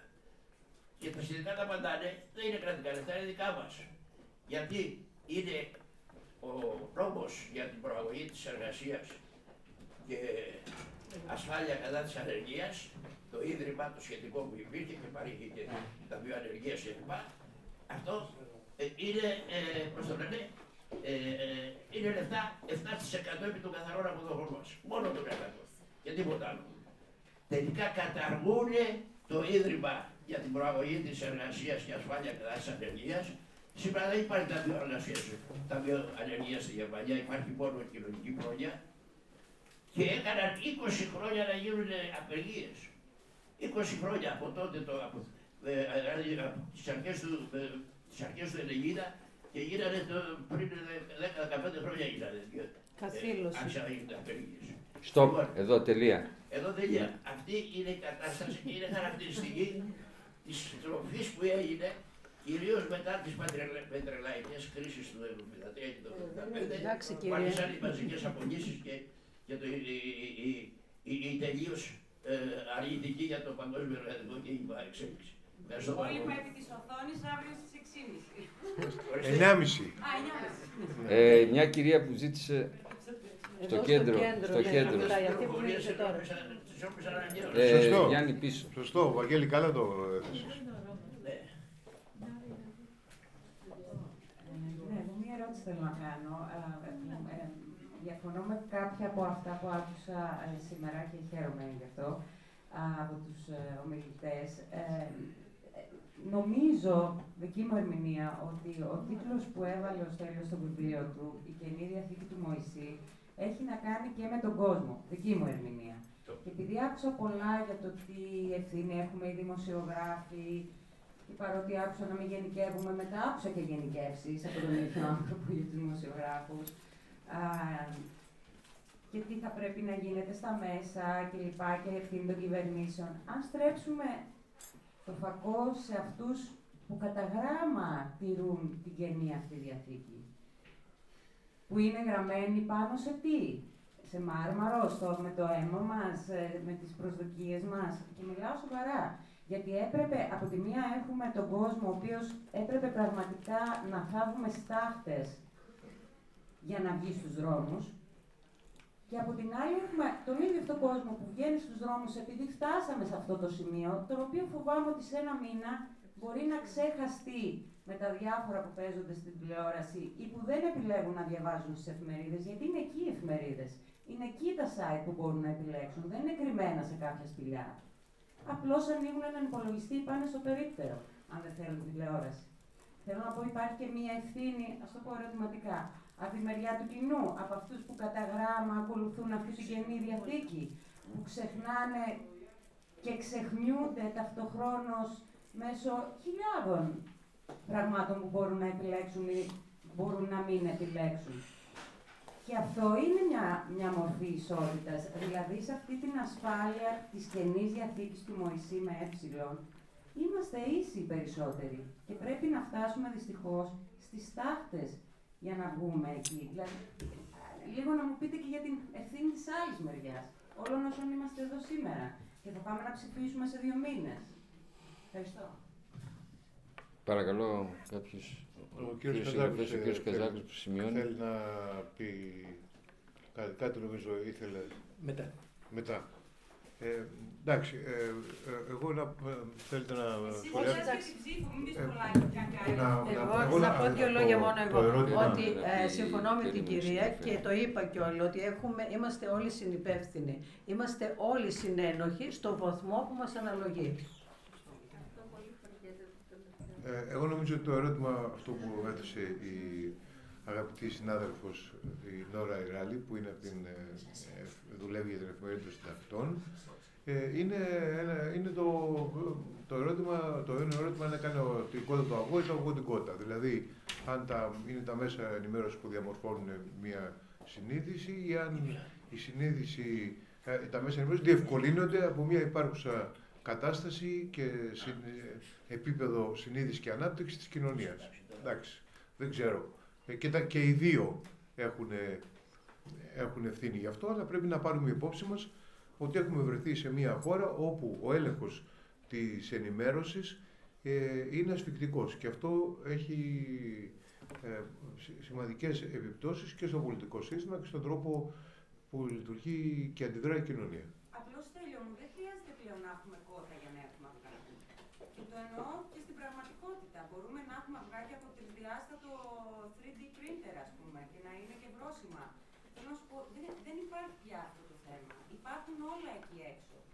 Όπως επιλέξαμε επί δύο εβδομάδε να είμαστε στον δρόμο, ποιος το περίμενε δύο εβδομάδες κάθε μέρα; Ε, μια εβδομάδα, όπως το λένε κάθε μέρα. Έτσι μπορείς να κάνεις μια επιλογή. Δηλαδή, τόσες δικαιολογίες δεν τις καταλαβαίνω πια.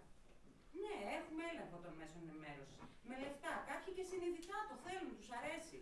Ο Παπαχρήστος δεν νομίζω ότι κάνει κάτι ενάντια στο είναι του. Ή εσύ κάνεις ενάντια στο δικό σου. Έτσι.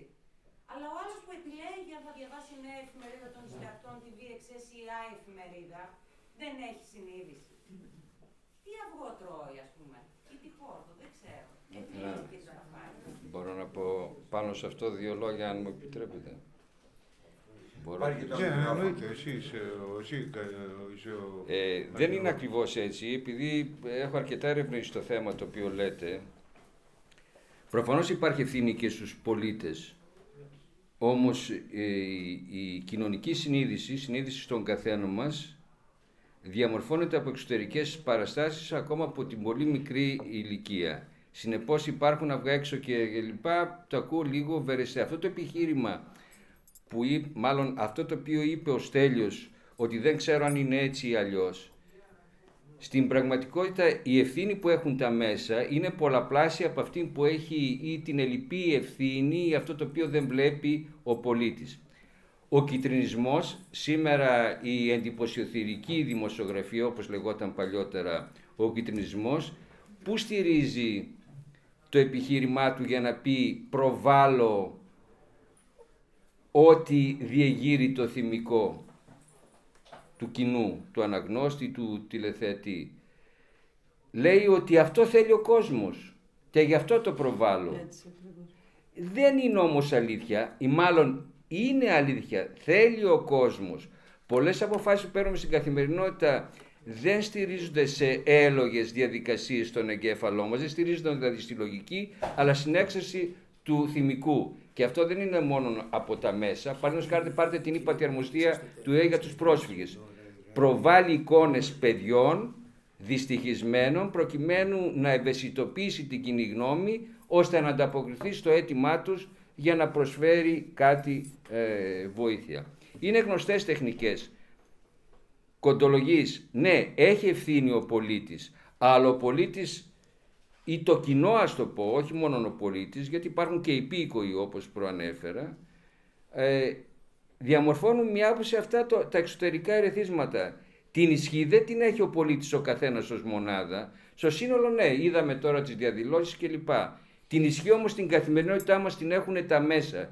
Την έχουν αυτοί οι οποίοι εξουσιάζουν. Δεν μπορούμε να βάλουν στο ίδιο, στο, στην- στο- ε, ανάλογη ευθύνη στους πολίτες και σε αυτούς που ασκούν την πολιτική οικονομική εξουσία ή στα μέσα.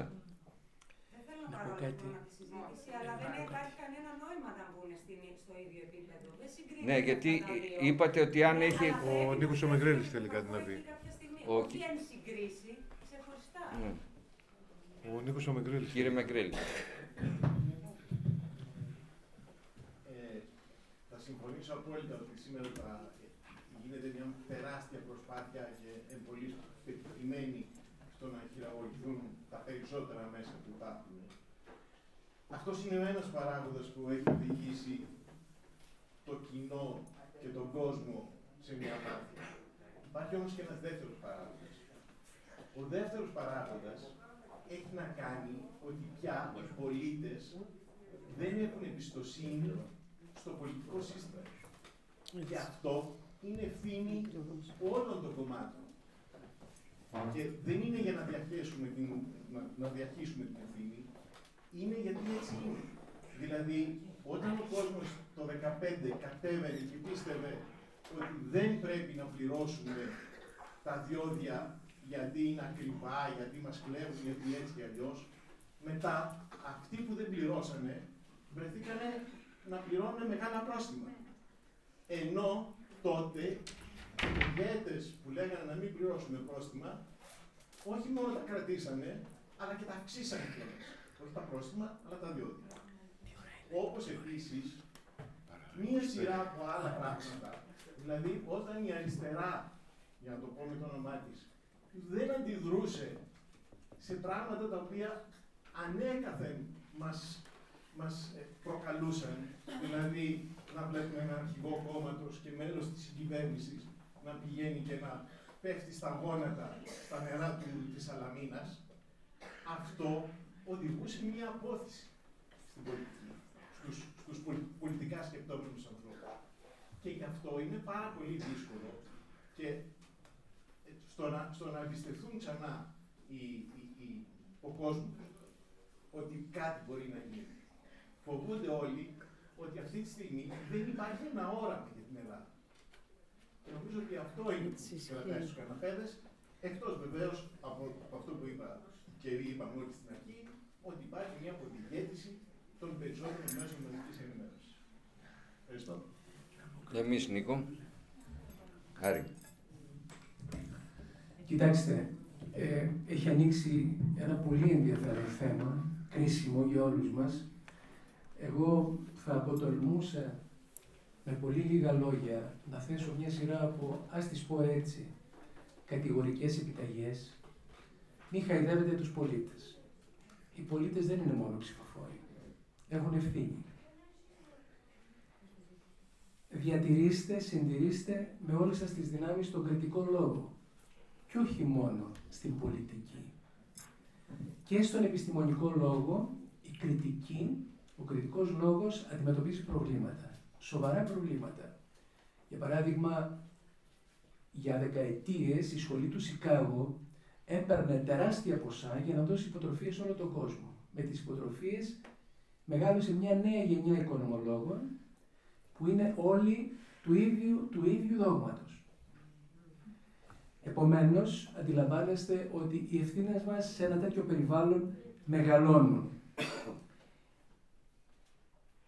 Για την ευθύνη του πολίτη, των πολιτών. Ξέρετε, είναι παλιά ιστορία. Εσύ θα σώσεις τον κόσμο, εσύ θα βγάλεις το φίδι από την τρύπα. Να μην θυμίσω τώρα ούτε τον Νίκο Καζαντζάκη, ούτε πολύ αργότερα τον Καστοριάδη που είπαν ναι, εσύ θα βγάλεις το φίδι από την τρύπα, ναι, εσύ θα, σω- θα σώσεις τον κόσμο. Αυτά εύκολα λέγονται και δύσκολα γίνονται. Ας καταλάβουμε όλοι μας, όλοι μας, και εμείς που είμαστε εδώ τώρα και αυτοί που δεν είναι εδώ, είναι αλλού, ότι έχουμε ευθύνη. Και να κάνουμε αυτό που μας αναλογεί. Αυτό που μας αναλογεί είναι δύσκολο να το κάνουμε, γιατί σωστά το είπες, η εμπιστοσύνη έχει κλονιστεί και θα συμπλήρω να έχει κλονιστεί σοβαρά και η ελπίδα, που είναι κινητήρια δύναμη στους ανθρώπους. Αν επιστρέψουμε στο καθήκον και στο τι μας αναλογεί, θα ήθελα απλώς να θυμίσω το γνωστό μύθο με το κολυμπρί. Πιάνει φωτιά στο δάσος, τρέχουν όλα τα ζώα να σωθούν και ένα μικρό πουλάκι, ένα κολυμπρί, Με το ράφος του παίρνει νερό, νεράκι από τη λίμνη και πάει το ρίχνει στη φωτιά. Και του λέει το λιοντάρι ή ο ελέφαντας ή οποιοδήποτε άλλο μεγάλο ζώο, τι κάνεις εδώ τρελό είσαι; Και απαντάει αυτό, κάνω αυτό που μου αναλογεί.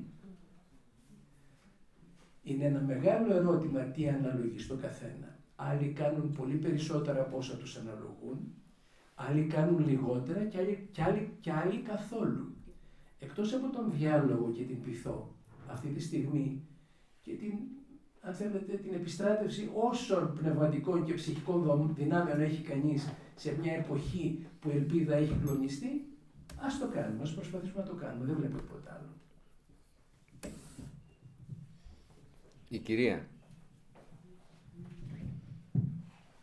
Ε, εγώ απλώ θα ήθελα να συνεχίσω αυτό που είπε ο κ. Καζάκο και να πω ότι υπάρχει μερίδιο ευθύνη και σε εμά του δημοσιογράφου. Γιατί σαφώ υπάρχουν τα μέσα στα οποία ναι, έρχεται κάποια εντολή από, από πάνω που λέει τι πρέπει να κάνουμε, αλλά κανένας δεν μας λέει ότι πρέπει καταρχά να τηρήσουμε κατά γράμμα, κανένας δεν μας λέει ότι πρέπει να βγάλουμε έξω και να διαδώσουμε τι ακριβώς λέει ο Σταθμάρχης μεταδίδοντας ουσιαστικά το τι λέει η δικογραφία, την οποία κύριε Καζάκο κανονικά δεν θα πρέπει να την πάρει κανένας, έτσι δεν είναι, γιατί είναι μυστική, αλλά εμείς το βγάζουμε έξω. Εκτός αν το παίζεις τρελός και δεν το βγάζεις καθόλου έξω και μετά σε κοιτάνε παράξενα γιατί, γιατί δεν έβγαλες εσύ έξω τι είπε ο Σταθμάρχη και του λες αυτό δεν επιτρέπεται να το ξέρω. Δεν επιτρέπεται να το διαρρεύσει κάποιος, δεν επιτρέπεται να το μάθει κανένας μέχρι να έρθει μια στιγμή που θα το μάθουμε. Μέχρι να γίνει δίκη. Άρα λοιπόν δεν είναι μόνο ο πολίτης δεν είναι μόνο ότι βεβαίως κάποιοι ελέγχουν τα μέσα, είμαστε και εμείς οι ίδιοι. Που μπορούμε να πούμε όχι σε κάτι, αρκεί να το ξέρουμε ότι πρέπει να πούμε όχι σε αυτό και να το κάνουμε. Αλλά δυστυχώς μερικές φορές και οι σχολές δημοσιογραφίας δεν το κάνουν αυτό, δεν το λένε και αντίθετα τους λένε, λένε στα παιδιά τρέξτε να βγάλετε την είδηση έτσι όπως είναι. Ε, δεν πρέπει να τα βγάλουμε όλα έξω, γιατί κάποια πράγματα πρέπει να βγουν έξω, νομίζω στην ώρα τους. Δεν ξέρω αν συμφωνείτε ή διαφωνείτε με αυτό, τουλάχιστον είναι η δική μου θέση. αυτό που θέλω να κάνω, όπου και να μην είναι σε εφημερίδα, είτε είναι σε site, είτε είναι σε τηλεόραση. Ευχαριστώ. Εγώ προσωπικά, να σας πω, συμφωνώ απόλυτα με αυτό που είπατε. Συμφωνώ απόλυτα και συμπτωματικά σήμερα το δίδαξα αυτό το πράγμα. Ότι για όλα τα εγκλήματα του ποινικού ε, παύλα δικαστικού ρεπορτάζ δεν πρέπει καν να αναφέρονται τα ονόματα και να δείχνονται οι εικόνες πριν δικαστούν οι άνθρωποι. Η ε, ελληνική δημοσιογραφία και οφείλεται και έχουν ακουστεί τώρα πρώτη φορά φωνές αυτοκριτικής, δηλαδή μετά το έγκλημα και το, την τραγωδία των τεμπών, ότι έχουμε μερίδιο ευθύνες και οι δημοσιογράφοι, ναι και πρέπει να δουν οι ενώσεις συντακτών επιτέλους τις πρακτικές τους και το σεβασμό των δικών τους κωδίκων δεοντολογίας. Δηλαδή, κρίνοντας το επάγγελμα με εμενή κριτήρια, δεν είμαστε up to it. Κάποτε πρέπει να αλλάξει αυτό για να κερδίσουμε κάποτε, να επανακερδίσουμε την εμπιστοσύνη και την ελπίδα. Διότι χωρίς αυτά τελειώσαμε. Δεν είναι τρόπος να λέγει, που λέει και ο άντρας μου, που τυχαίνει να είναι ξένος. Τελειώσαμε. Ε, θα απαντήσω και στις δύο. Ε, επειδή είμαι και αρκετά χρόνια στο Συμβούλιο Διοντολογίας της Ένωσης, δεν είναι τα πράγματα ακριβώς έτσι, διότι το σημαντικότερο και το μεγαλύτερο πρόβλημα είναι οι εντολές που παίρνεις από τον αρχισυντάκτη, όταν ναι μεν εγώ τηρώ τη διοντολογία και δεν βγάζω το τι αναφέρει η δικογραφία σε ό,τι αφορά τις ευθύνες του σταθμάρχη, εν πάση περιπτώσει την απολογία του, αλλά έρχεται η κυρία δίπλα μου η οποία ας πούμε το έχει βγάλει και εγώ κινδυνεύω να απολυθώ. Δεν είναι επομένως τα πράγματα τόσο... Και το ξέρετε εφόσον είστε δημοσιογράφοι. Έχουν απολυθεί πολλοί. Εγώ έχω απολυθεί. Ο Κούλογλου απολύθηκε. Παρακαλώ. Δεν θέλω να δικαιολογήσω μου αυτό. Απλώς λέω. Ναι, ναι. Δεν πειράζει. Ε, ε Αυτές είναι οι δύο τελευταίες γιατί ναι. παρατέταρτο πρέπει να παραδώσω την αίθουσα. Καλησπέρα σας και εντελώς αυθόρμητα μου βγαίνει αυτό. Είμαι δικηγόρος εργατολόγος, δεν το κάνω ως διαφήμιση. Απλά για να πω ότι δεν γνωρίζω το δημοσιογραφικό κόσμο και το πώς κινείται. Απλά εμπειρικά και ως πολίτης και ως δικηγόρος και ως έχουσα πολιτική δράση. Είμαι δικηγόρος του Σωματείου Εργαζομένων Μαλαματίνα. Τι θέλω να πω στο σημείο αυτό. Βίωσα το καλοκαίρι όλες τις στιγμές από τον Ιούλιο, θα έλεγα μέχρι και σήμερα, και θα πιάσω το κομμάτι το δημοσιογραφικό. Την χάνει το Μέγκα Το λέω ονομαστικά γιατί είναι γεγονός. Δηλαδή το έχω το βιντεάκι. Μου πήρε δήλωση, όχι μόνο πετσόκοψε τη δήλωση, ε, δεν είπε ακριβώς σημεία, γεγονότα, δηλαδή δεν του είπα λαϊκίστικα ότι ξέρετε φταίει η εργοδοσία και τι είναι αυτά που κάνουν. Είπα ξεκάθαρα. Υπάρχει δικαστική απόφαση, τελεσίγητη. Την παραβίασε η εργοδοσία. Ούτε καν το έβγαλαν αυτό στην επιφάνεια. Ε, συνέχεια έβγαζαν τα επεισόδια και τόνιζαν ότι εμείς προκαλούμε, ε, το λέω εμείς εννοώ για το σωματείο, και, και το, το μοιράζομαι αυτό μαζί σας, από, επειδή είμαι και στο Εργατικό Κέντρο Θεσσαλονίκης, είναι από τα λίγα σωματεία που έχουν ειδικά μια φοβερή αξιοπρέπεια και φοβούνται και το παραμικρό, δηλαδή να μην πράξουν κάποιο ποινικό αδίκημα.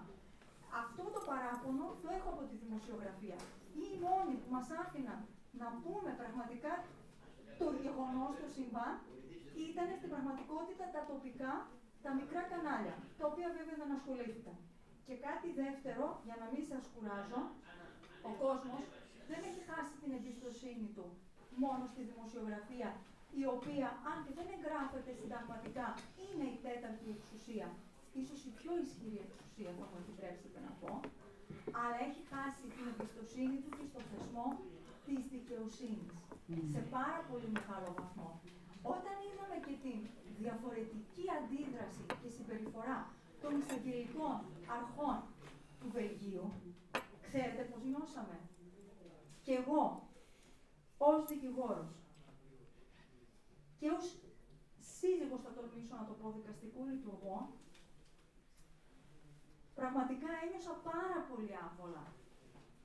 Δεν πιστεύω ότι αυτό θα μπορούσε να συμβεί εδώ στην Ελλάδα και αυτό είναι που και ο κόσμος έχει αρχίσει και γίνεται όπως κινείται η κορυφή, έτσι και αυτός που είναι στη βάση, δυστυχώς, παίρνει αυτές τις συνήθειες. Άλλοι με πολύ έτσι άσχημο τρόπο ή πολύ λαϊκίστικο τρόπο ο πολίτης και άλλοι ακόμη με πιο αξιοπρεπή τρόπο ή δεν θα μιλήσουμε ή θα προσπαθήσουμε να είμαστε τέλος πάντων σύμφωνοι κατά κάποιο τρόπο με την περιραίουσα ατμόσφαιρα. Θέλω πραγματικά Κλείστε να... όμως σας παρακαλώ Ναι, γιατί ναι, δεν θέλω, θέλω να μην συνεπίσει με το χρόνο. Αυτό πρώτα απ' όλα το δημοσιογραφικό κόσμο, διότι ο δημοσιογραφικός κόσμος ενημερώνει τον πολίτη και όταν ενημερωθεί ο πολίτης ακόμη και για τα δικαιώματά του και για τις υποχρεώσεις του από τα μέσα μαζικής ενημέρωσης, τότε θα απαιτήσει και από τους πολιτικούς και θα αλλάξει και το όλο κλίμα και οι κινήσεις και το τι σκέφτονται και πώς θέλουν να το κάνουν ακόμη και οι πολιτικοί. Σας ευχαριστώ πολύ. Καλό τάξιδο. Και ο κύριος ε, τελευταίος. Εγώ θέλω να πιάσω το νήμα από εκεί που το άφησε η συνάδελφος, η δημοσιογράφος από την Ευσύνη, ότι τι μπορούμε να κάνουμε εμείς. Μιλάμε ότι οι ολιγάρχες ελέγχουν τα πάντα, τα μέσα ενημέρωσης στην κοινωνία, έχουν το χρήμα, έχουν και τη δυνατότητα να το κάνουν. Αλλά μου άρεσε πάρα πολύ το παράδειγμα που είπε ο αξιότιμος ο κ. Καδάκο για το κολυμπρί. Το, τελικά το όραμα είμαστε εμείς.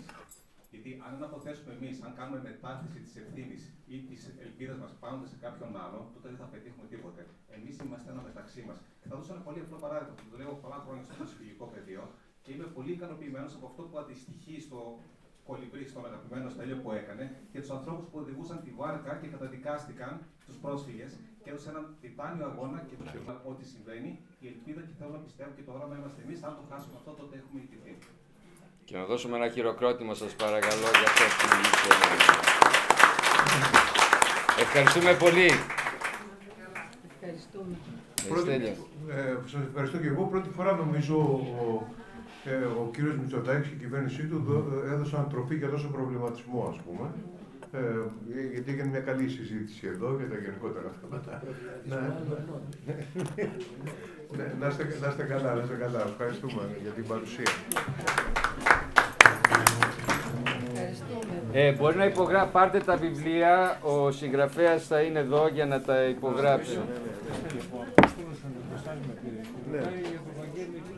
Ναι. Ναι. Ήταν να πάει αύριο λέει, στο σταθμό. Ναι, ναι, ναι, ναι, έτσι το είχαμε κανονίσει Ναι, λέει αυτό. να, να μιλήσουν μαζί για να το... Ναι, ναι, ναι. να το Πρέπει να φύγει η κυρία Καϊτατζή. Αυτό, Γιάννη. Ναι, πού είναι το μικρό της. Σοφία.